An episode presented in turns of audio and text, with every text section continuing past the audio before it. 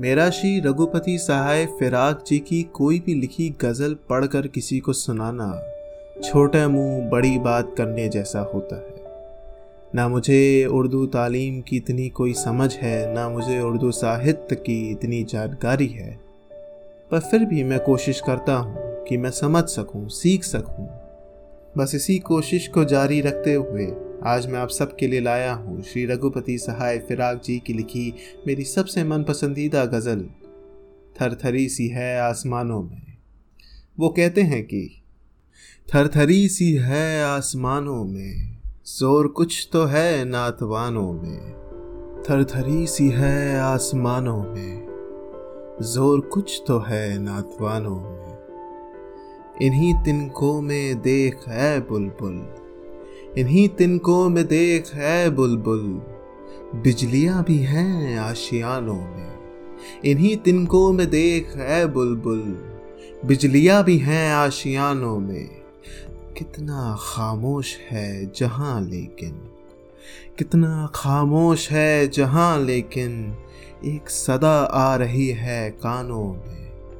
कितना खामोश है जहाँ लेकिन। एक सदा आ रही है कानों में, थरथरी सी है आसमानों में। ज़ोर कुछ तो है नातवानों में, थरथरी सी है आसमानों में। ज़ोर कुछ तो है नातवानों में। हम उसी ज़िंदगी के दर पे हैं, हम उसी ज़िंदगी के दर पे हैं। मौत है जिसके पास बानों में। हम उसी ज़िंदगी के दर पे हैं। मौत है जिसके पास बानों में। कैदियों को पाए में कत्ल मिला। कैदियों को पाए में कत्ल मिला। ज़िंदगी सी है कैद खानों में। कैदियों को पाए में कत्ल मिला। ज़िंदगी सी है कैद खानों में। थरथरी सी है आसमानों में। ज़ोर कुछ तो है नातवानों में। थरथरी सी है आसमानों में। ज़ोर कुछ तो है नातवानों में। मंजिलें दूर से चमकती थीं। मंजिलें दूर से चमकती थीं। मंजिलें दूर से चमकती थीं। खो गई आके कारवानों में। मंजिलें दूर से चमकती थीं। खो गई आके कारवानों में। कोई सोचे तो फ़र्क कितना है। कोई सोचे तो फ़र्क कितना है?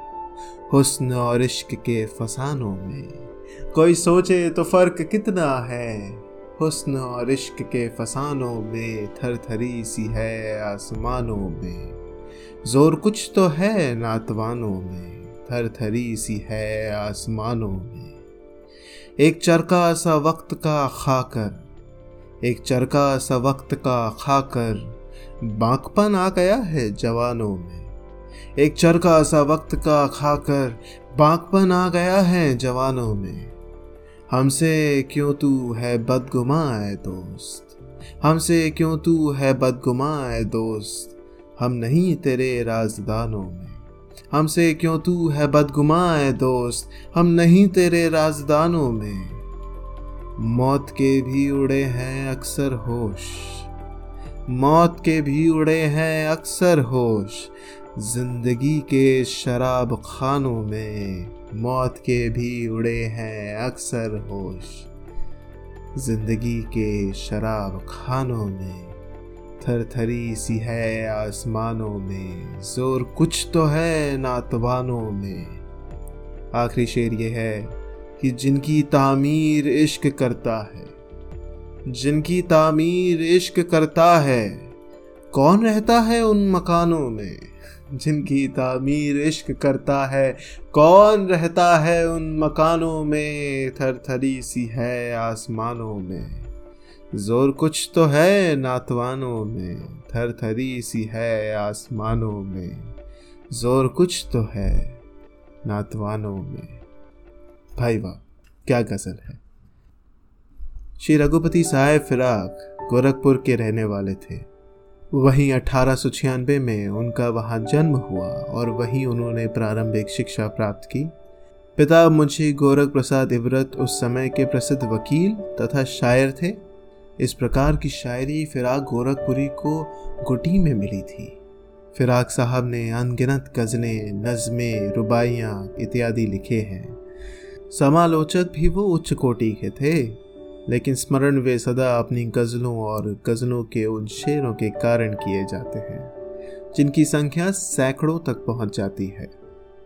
उन्हीं शेरों के कारण जिसमें तसव्वुफ और गज़ल की परंपरागत कथा वस्तु से लेकर राजनीति और वर्ष संघर्ष तक सब कुछ है, कुछ लोग उन्हें आधुनिक उर्दू साहित्य का सबसे बड़ा गज़ल गो मानते हैं।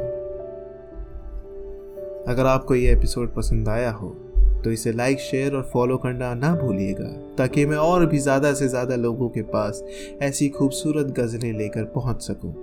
अगर आप चाहते हैं कि आपकी लिखी कोई गज़ल, कोई नज़म, कोई अफसाना, कोई कहानी एक गज़ल रोज़ाना में पढ़ी जाए तो अपनी गज़ल, अपना अफसाना लिख भेजिए मुझे, एक गज़ल रोज़ाना at ji mail dot com पे बस आज के लिए इतना ही, फिर होगी मुलाकात आपसे, एक नई गज़ल के साथ, एक गज़ल रोज़ाना पे तब तक के लिए शुक्रिया।